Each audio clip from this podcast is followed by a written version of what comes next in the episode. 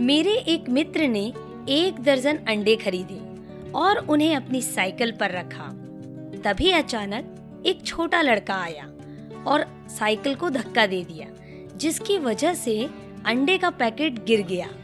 बाद में जब उसने घर जाकर पैकेट खोला तो क्या देखा कि आठ अंडे चकनाचूर हो चुके थे और आपस में मिल गए थे, परंतु चार अंडे अभी तक सही सलामत थे। वे अन्य अंडों के समान आपस में नहीं मिल पाए थे। जी हाँ मित्रों, केवल हृदय से टूटे लोग ही एकजुट लोग हो सकते हैं।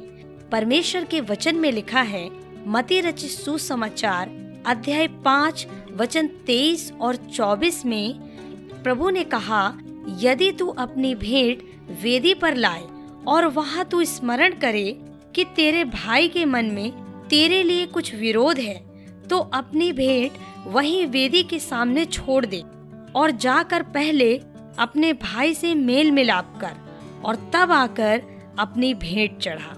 परमेश्वर चाहते हैं कि हम आपस में एकजुट, एक मन रहें, एक साथ मिले रहें। परमेश्वर का वचन आपको बहुत से आशीष दे। परमेश्वर आपको बहुत आशीष दे।